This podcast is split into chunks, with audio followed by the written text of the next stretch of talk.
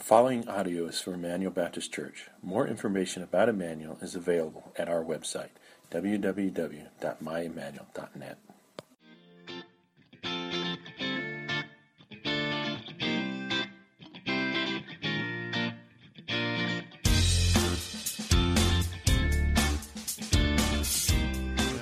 Thanks, man. Thanks for leading us with in worship. Great to see you this morning.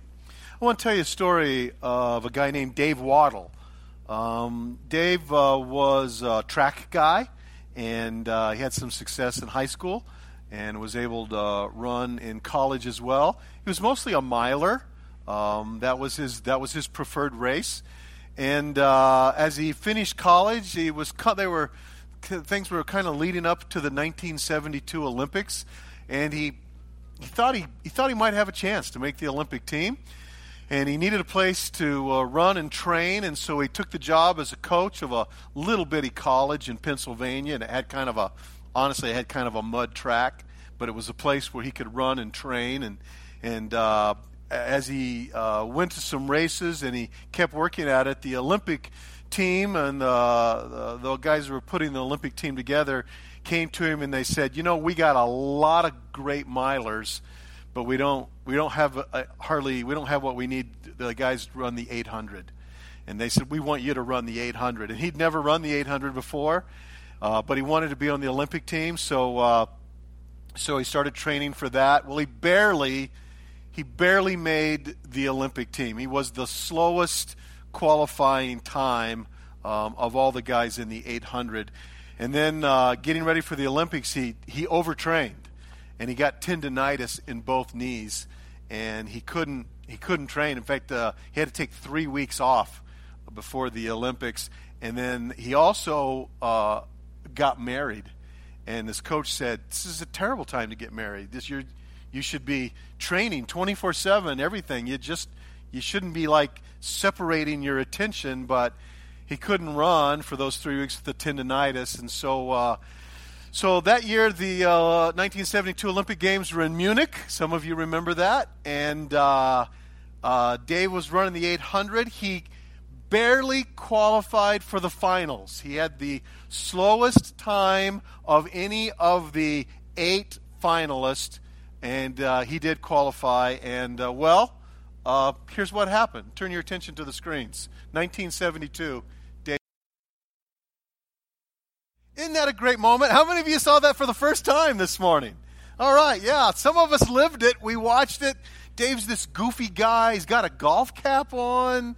Uh, he couldn't run. It wasn't his race. He was supposed to run the mile.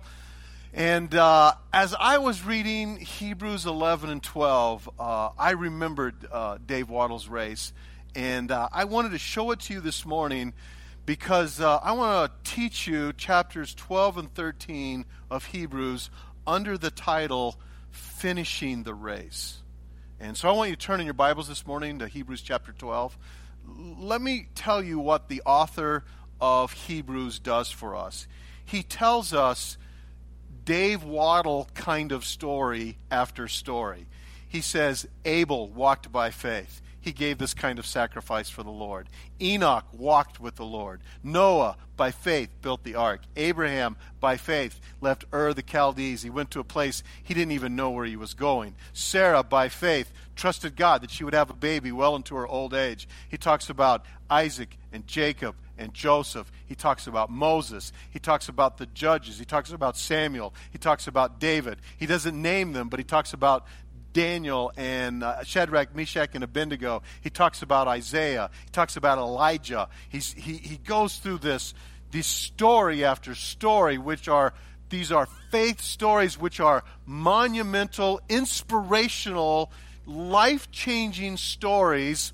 But when he gets to the conclusion of Hebrews 11, he doesn't say, and that's the way it was. He says something unexpected. When he gets to the conclusion of Hebrews chapter 11, find verse 39, he says, In all of these, though they were commended for their faith, they didn't get the gold medal. They didn't get the trophy. They didn't get what was promised. Jesus hadn't come yet. Jesus hadn't been to the cross yet. Their faith hadn't become sight. It, it hadn't come to fruition. He says, since God has provided something better for us, that apart from us, they would not be made perfect. What he's saying is that these people who were on the stage of time, Abraham and Moses and David and Daniel, these people who ran their race of faith and are commended for it, are now the great cloud of witnesses who are watching us because now you and I are on the stage of time. This is not Abraham's time, this is your time. This isn't Moses' time, this is your time. You're on the track, you're about to run the race of faith, and all of this that has gone before us is to set the, the stage for the moment in time when you run your race. So when he gets to Hebrews chapter 12, he says, Therefore, since we are surrounded by such a great cloud of witnesses. Now, we no longer have to figure out who this is. We've just read Hebrews chapter 11. He's just named all of these. But these people are now no longer on the track. They're no longer running the race. They're in the stands. These are now the cheerleaders. These are now the observers. These are the ones from heaven who are cheering us on. They are the great cloud of witnesses that are in the arena. They're in the stands. They have already they've already gone to heaven. They have now after Jesus has gone to the cross, have received their reward, and they are now cheering us on. So, you and I, in this moment in time, this is when we live our lives of faith. This is now, chapter 12 is no longer the Old Testament. The writer's been doing this for 11 chapters. He walked us through Aaron and Melchizedek and Moses, and he walked us through all of that so he could point us to Jesus. And then the, the Hall of Fame of Faith. But when he gets to chapter 12, and chapter 12 and 13, these two chapters are all about you and are all about me. And they're it's really this instruction about how to finish the race well. And so this morning, I want to talk about racing basics, okay? And some of you, you did a little track and field. You ran some races in high school or college. For some of you, this will make perfect sense. For others of us who didn't run very far, at one time I chased us after the school bus, but I didn't catch it. Um, this might be a, a lesson for us, but it's racing basics, and it have to do with the race of life, the race of faith. Therefore, I'm back in chapter 12. Since we're surrounded by such a great cloud of witnesses, let us also lay aside every weight and the sin which clings so closely, and let us run with endurance the race that is set before us, looking to Jesus. The, the, the verb here, looking, means don't take your eyes off of. It's, it's fixing your eyes on Jesus, the founder and perfecter of our faith, who for the joy that was set before him endured the cross, despising the shame. He is seated at the right hand of the throne of God. Let me give you five racing basics this morning about your race of faith. Number one, the first thing we read is let us lay aside every weight. Here's the first instruction let us lay aside everything that adds weight when we're running in faith. Now, let me tell you what this phrase does not mean. This phrase is not alluding to sin. We know that because the next phrase is about sin. I'm not going to teach it yet, but the next phrase is and the sin that so easily besets us, entangles us, so closely clings to us. The first phrase is about that. Now, uh, you've seen this. You've seen the Olympics. You've seen someone track and field. When they come out, they have their they have their warm ups on. They've, they've got an extra layer of clothes, maybe depending on how cold it is, maybe a couple extra layers. And they, they run a little bit in that to get the muscles warm and loose, and they've got all that. But when it comes time to run the race, they, they take off the warm ups, they take off the, the sweatsuit, and they run in the thinnest, lightest shorts that they can and the thinnest, lightest top that they can. They wear shoes that in terms of technology, are the lightest possible shoe that you can wear with the best footing. They shed every possible weight. What is it that God's trying to teach us about the race of faith in that? There is in life some things that aren't sin, but they don't really take you to the eternal finish line. There's some things in life that the Bible doesn't list in the Ten Commandments as sins, but they don't really take you the way that you're going when it comes to faith. Let's talk about some of those. How about work? You got to work. The Bible says if a man doesn't work, he shouldn't even eat. You got to you got to pay the bills, you got to feed your family, you got to work. But God never intended that your race be a work race. He always intended that it be a faith race. And so many people, now we've coined a phrase for those that are obsessed with their work, workaholics. And we talk about people who live their lives, and sometimes the biggest chunk of their adult lives, from, from out of high school or college until retirement, and they miss everything else because they are so focused on work. Mm, that's not really God's calling for you.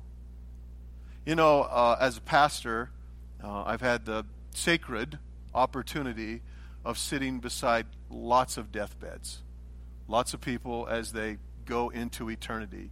And as I've sat next to people who were passing, no one has ever said to me in their dying breath, Pastor, I, I wish I'd spent more time at the office. No one's ever said that to me. Not once. I've had people say, I wish I'd spent more time with my wife, my kids, my family. I've had people say, I wish I came to faith earlier. I've had people say, I wish I'd have done this and I wish I'd done that. But no one has ever said, I wish I'd spent more time at work. And yet, we look at our society and what do we do? We're consumed with it and we think about it. We think about it on our, on our drive into work. And while, while we work, we think about how we can get off of work. But when we get off of work, we think about what we should be doing at work. And it, it consumes us and it consumes our culture. And if we don't watch out, it becomes the weight that keeps us from running the race. It might not be your vocation that's your weight, it might be your avocation.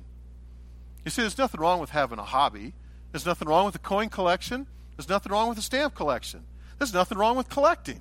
There's nothing wrong with saying I knit or I quilt or I work on cars or I like to hunt. Nothing wrong with any of those. You don't find in Exodus chapter 20, thou shalt not quilt, thou shalt not hunt. The problem is when the avocation becomes all consuming. It becomes the weight that keeps us from running the race that God intends for us. Now, I want you to think about it. I, have given you a couple examples, but it's easy. If it's earthly, and if it's going to be left here on earth, if it doesn't have eternal value, then it's doesn't take you to the finish line. You've never seen, ever, have you seen someone in the Olympics or the track and field uh, take off their sweats, take off their clothes, and then put on a 50 pound backpack and then run the race? You've never seen that once. Yet in life, in terms of the faith race, I see Christians who do it all the time. Encumbered by the worries and the stuff of the world, they can't run the race of faith because they're too attached to earthly and temporal things. So, in the basics of running, number one is you, you got to get all that weight off of you. You got to lay it aside. You've never seen a hearse going down the road with a U-Haul attached to it. You're not going to take it with you. You get focused on all the wrong things. You're going to leave it here. You're going to leave it to somebody else. How many of you in your life already, someone has passed and what they left you was a whole bunch of stuff that you had to go through and throw away? Could I see your hands? Yeah. That's your stuff. That's the stuff that you won't let go of. And so the writer of Hebrews is saying, here we are, we're in the stadium. Those who ran the race of faith, who did so marvelously, are our they're our cheerleaders. They're the they're in the stands, all in the arena, all around us, and we're ready to run the race. Lay aside the encumbrance. Lay aside the earthly stuff. Lay aside the weight that can keep you from running the race. And then the second phrase, the phrase that I've already peeked at with you, is lay aside the sin which clings so closely, or some translations say the sin that so easily besets us. The best translation in this passage, since he talks about running the race, is the sin that trips us up so easily. Now, in the New Testament, there are a lot of times where the New Testament writers talk about sin as wickedness, as evil, as unrighteousness, as iniquity. Most of the time in the New Testament, the writers talk about sin as that which is, makes you less than perfect. Amartia is the, is the Greek word here. Just It means it wasn't quite a bullseye. You, you weren't perfect in that. But here in Hebrews chapter 12, the writer is talking about sin in a different way. The sin that trips you up.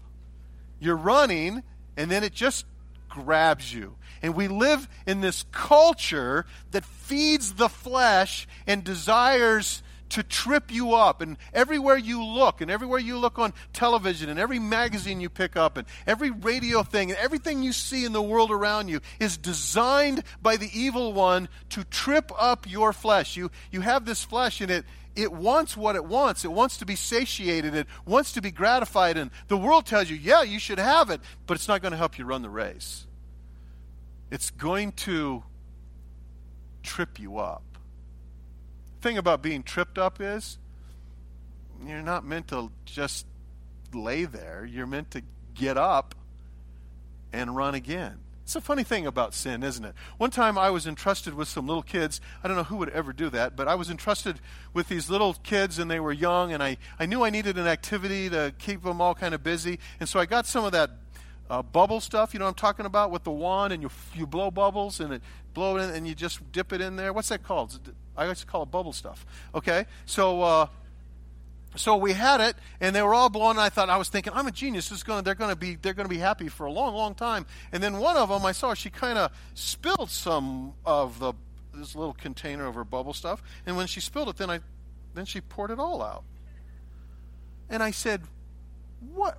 Why would you? Why did you pour it all out?" And she said, "Because I spilled some."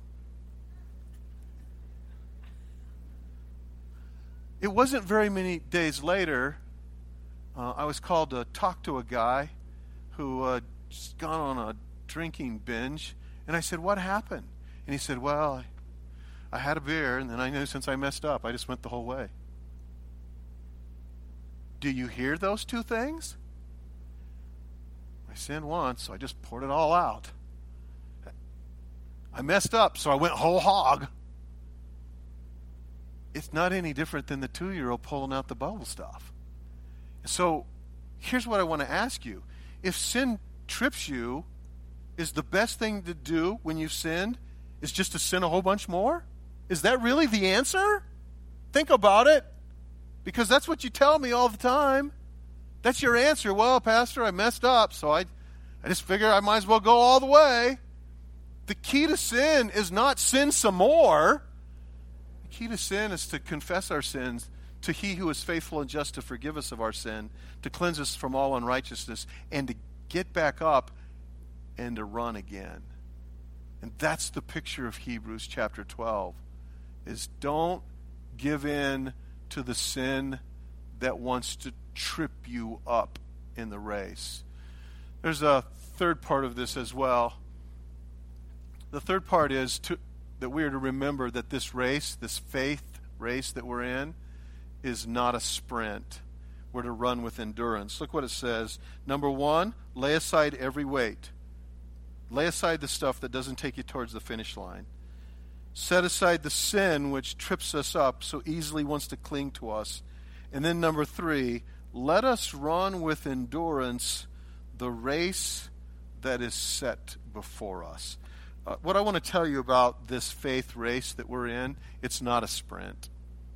So many times I see young believers and they come in and they come into the they, they join the track team okay? We'll stay with the metaphor. They join the track team and when they run they're just like and then pretty soon i say hey uh seen seen so and so where they been? And they miss a week and five and ten and twelve and what it is in a spiritual sense. They came in and they're just like, oh, I'm going to do it all for Jesus. I'm going to do it all for Jesus. Ah, go ahead, save yourselves. I can't go any longer. So, one of the things that we're told in Hebrews 12 is run with endurance. There's some things that affect our endurance. Other Christians affect our endurance.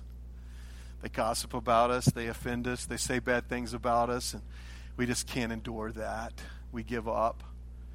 Sometimes uh, what affects our endurance is that tripping that we just talked about. You trip and you get up and you trip again, and you're like, oh, I, I can't go on in that.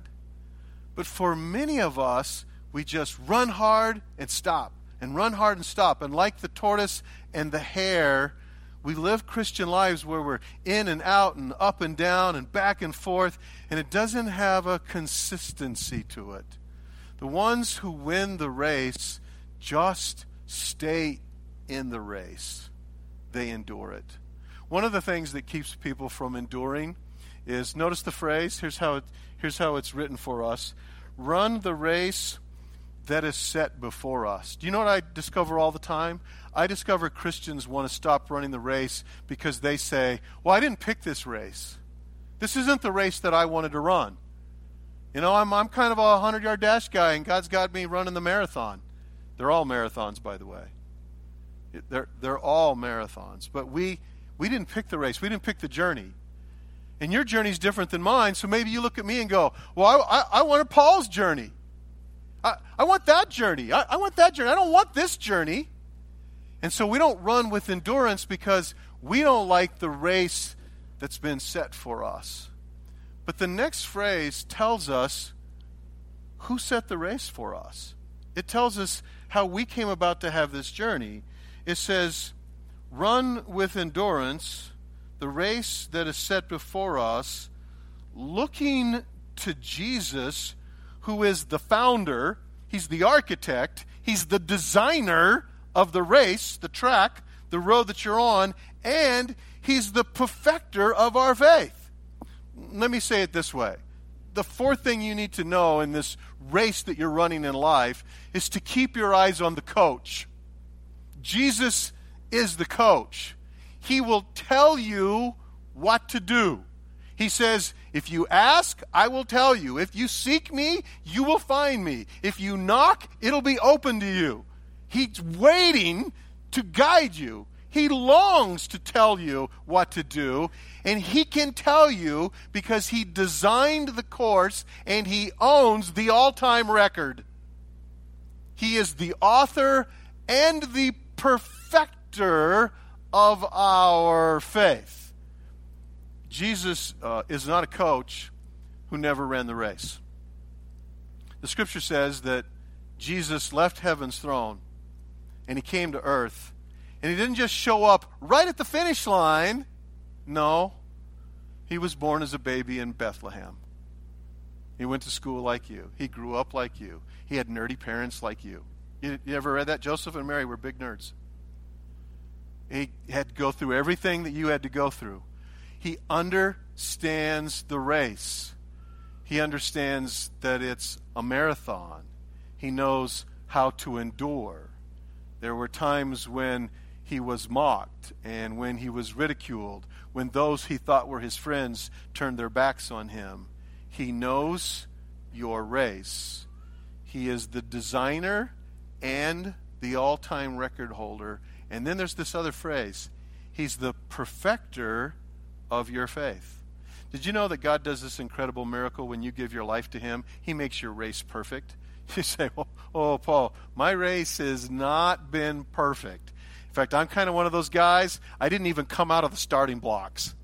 And when I did, I had the big backpack. You were talking about the weight. I got baggage. Man, have I got baggage. I got luggage and I got baggage and I've had this problem in this relationship and that problem at that work and I've had this problem with this and I've uh, you talk about tripping and sin. Oh man, I've sinned and sinned. Listen, this is what God does. If you'll come to the cross of Christ with real repentance and real faith and you sincerely ask him, the scripture says whoever calls on the name of the Lord will be saved. And he does this thing where he puts your sin farther than the east is from the west and he remembers it no more. He's the one who can take your race and make it perfect. Maybe like Dave Wottle, you got married and it ruined your life.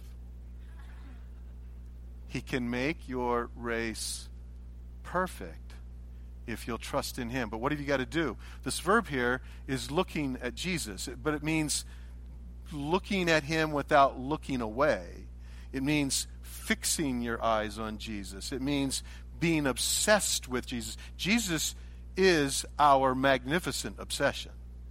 You see, the, the whole of Scripture is about Jesus. Why is it that the Old Testament saints listed in Hebrews 11 didn't get their reward until Jesus died on the cross and tore the veil in two and broke open paradise and was the firstborn of many brethren? Because the book's about Jesus. It's always only ever been about Jesus. And that's what we read in Hebrews. That's what he guides us to. And so our coach, our God, our Savior, is Jesus. And the scripture says, in this race of life, fix your eyes on Jesus, who, speaking of Jesus, for the joy that was set before him, endured the cross, despising the shame, and he's seated at the right hand of the throne of God. Here's the last thing that I have time to teach you this morning. When it comes to racing, when it comes to long races, not just sprints, when it comes to marathons, it's about enduring the pain and the shame and doing that now for the joy that's yet to come. You see in this race, if we're really if we really belong to the Lord, there's going to be some pain along the way. The scripture says about Jesus that he was a man of sufferings, that he knew pain. The scripture also tells us that in this world, a world that doesn't really care for Christ, there'll be some times when there's some shame for us.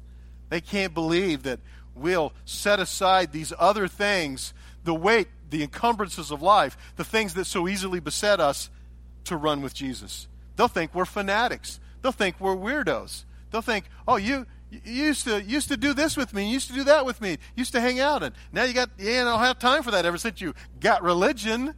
They won't get us. But we run through pain, through shame, for the joy to come. Psalms 126 is all about this. Though there's a night and there's a difficulty in the night, joy comes in the morning. Every mother in this room understands the pain and travail of childbirth and the joy that follows that. Jesus talks about this. And he says of the Christian life, there is a joy yet to come for us and he uses Jesus as the supreme example who lived his life through the pain, despising the shame, and got the greatest reward. He sits at the right hand of the throne of Christ. Well, I knew that uh, I had remembered uh, Dave Wottle, and I knew that I wanted to show that to you. But when I was looking for that clip on the internet, I found another story. It's the story of Heather Dorniden. Heather Dorniden uh, ran track for the University of Minnesota, and uh, she was good, but she wasn't great. She ran for them for a couple of years, and uh, always right there in the finals, but only one first place finish in two years. And then in 2008, uh, she came to uh, the Big Ten Indoor Track Championship she was running the 600 meters, and here's what happened. You to bow your head and close your eyes this morning. Um, you don't have to tell me that you've tripped and fallen in life. I already know that. So have I. And for most of us in this room, it's way more than once. What I want to know, though, is is it possible that in this race that God has set before you, you've just kind of given up. You're not really running anymore. You haven't fixed your eyes on Jesus. you Just kind of given into the world. Since you don't want the shame and the ridicule of the world, you just start to kind of act like the world, except that you go to church on Sundays. And there's no faith, not anymore. Your life doesn't look any different than anybody else's. You just hope you go to heaven when you die. The writer of Hebrews says we are surrounded by a great cloud of witnesses of the great saints who have gone before us. And now, on this earth, in this point in time of history, you're here. This is our stage of time. And Jesus Christ Himself has set a race for you, He set a journey for you. You haven't liked some of it. Some of it's been tough. You've tripped and fallen along the way. Sometimes you've been carrying heavy stuff. But this morning, He calls you to get back up, to trust in Him, to fix your eyes on Jesus, and to run in faith again. Maybe you're here this morning, you've never given your life to Christ. That's the beginning place for you. There's no race for you without Christ, there's no faith for you without Christ. It's always about Jesus. But most of us in this room, we've given our lives to the Lord. We just stop running. This morning, I want to want to ask you from wherever you're at, from whatever you've been going through, whatever the difficulties of your life, I want to ask you in the name of Jesus to get back up, to reach for your Bible, to look to Jesus, to join those around you who are running the same race and let's go forward together. I bet you know the weight that you've been carrying that you need to lay aside. I bet you know the sin that's tripped you up more than once. Today, will you give that to Jesus? Will you ask Him to take your weight and your burden? We'll ask Him to take your sin and forgive you. And will you get up and run the race? Father, you You've seen every heart here. You know every person. You know our journey better than we could describe it. You know the times when we ran really well, and you know the times when we fell. This morning we come to you and we ask you to remake us and remold us into the image of your Son. We ask that you would help us to take our eyes off the things of the world and fix our eyes on Jesus. We ask that you would help us to overcome the sin that wants to trip us up and we can only do it by your Holy Spirit. So we pray that you would fill us with your Holy Spirit. Forgive us by your Holy Spirit through the shed blood of your Son, that you would accomplish that work in our lives. And, and we choose here and now Jesus. We choose Jesus as our coach. We choose Jesus as the way, the truth, and the life. And we choose to run for you. And we pray that you would receive our commitments to you in the most precious and wonderful and only name of Jesus. It's in His name that we pray. And all of God's people said, Amen.